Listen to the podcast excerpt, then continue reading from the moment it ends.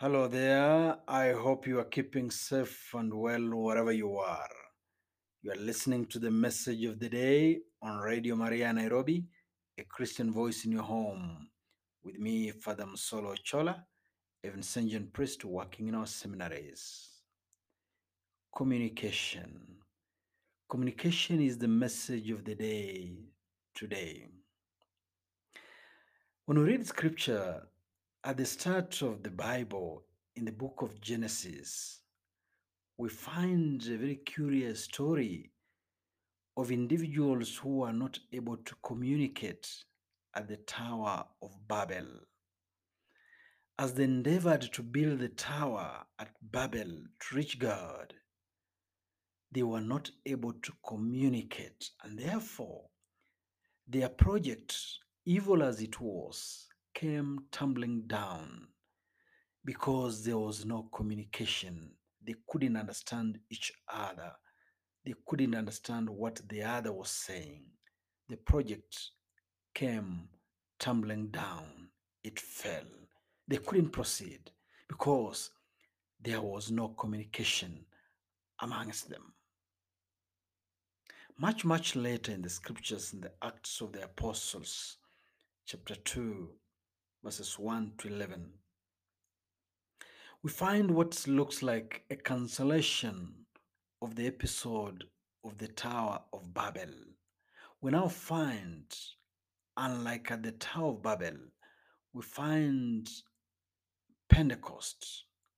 That people from different nations and tribes and tongues and peoples are now able to communicate, to understand each other, to dialogue. Why? Because the Spirit of the Lord was upon them. They received the Holy Spirit. It was Pentecost, a cancellation, if you like, of the episode at the Tower of Babel, where there was confusion and the tower came tumbling down, where there was no communication and the tower and their project came tu- tumbling down. Now at Pentecost, there is understanding, there is communication. They are able to hear each other's language, even though they come from different languages and peoples and nations and tongues. They are able to understand each other, they're able to communicate because the Spirit of the Lord is there present. So, communication is our message of the day today. Many homes that are able to withstand even tough times, many homes that are able to stand and move forward. The one ingredient that is necessarily present is communication.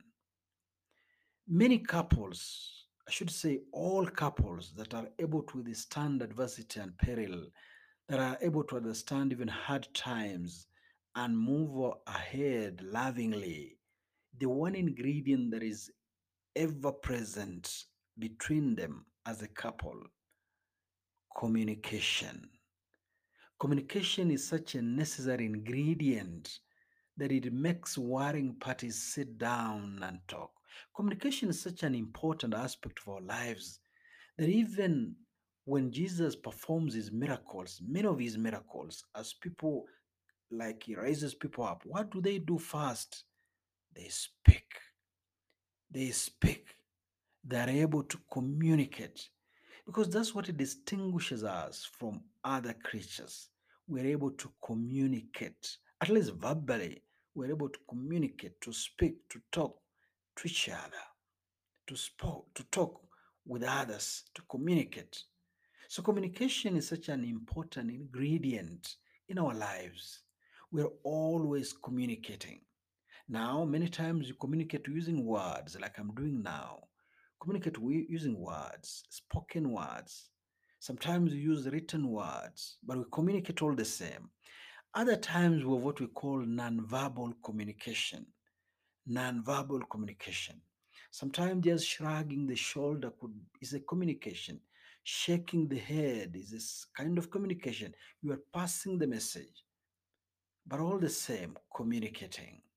And so, my brothers and sisters, this first part of the message of the day, we focus on that. So, we must be very careful, therefore, seated with our family members, young and old, how we pass the message how we shake our heads, how the gestures we use, the words we use, the texts we send, because we are always communicating. Hopefully, we are communicating that which is good, that which is beautiful, that which is truthful, that which is nice, that which is holy. Hopefully, our communication is what brings people together. Because sometimes, unfortunately, when we stand on podiums as public speakers, when we stand in events as public speakers, many times what we speak scatters, disunites, makes people not be united, makes people walk away saddened, makes people walk away depressed. As Christians, therefore, what do we speak out? What do we write? The gestures we use must always be what enhances unity, what exhorts people, what encourages people, what inspires people. Sometimes, as we drive along the roads, and maybe other road users are not so keen or they do something that is not okay. And as a Christian, I put out my hand through the window of my car and give them the middle finger. I'm communicating something that is not so good. Even at that time, I should be able to communicate something as a Christian. That gesture alone, even on the road, makes me makes me be a member of the Tower of Babel. Makes me bring disunity where unity is supposed to be. Makes me bring hatred where love is supposed to be. Even such small gestures on the road are not okay.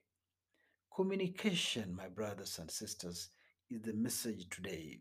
As we sit down with our family members, especially the young who are now at home because schools are closed, and maybe the parents engage in some verbal alterations, verbal exchanges, be always aware that your children are listening. Maybe you are not even using words. Maybe you are using gestures. Maybe the way you look at each other says something of hate or anger. Those young fellas at home as they see you they see your face with anger. You are communicating something that will live with them forever. Will live with them for many many years they may go to bed a very depressed lot because they're not uh, they're not sure what that look on their father's face meant. They're not sure what that look on their mother's face meant. They're not sure what that gesture that the mother made towards the father when he was not looking, what it meant. But you communicated something, maybe it's not so nice.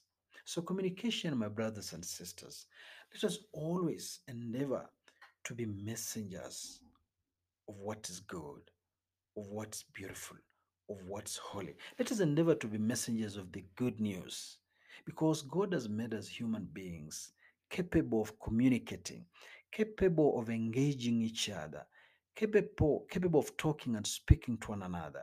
May all these capabilities that God has given us be one which brings unity amongst ourselves, one which gives glory to God, one which enhances the value and the goodness in others, one which inspires others, one which gives hope to others, and one which makes us or leaves us holier than we were before.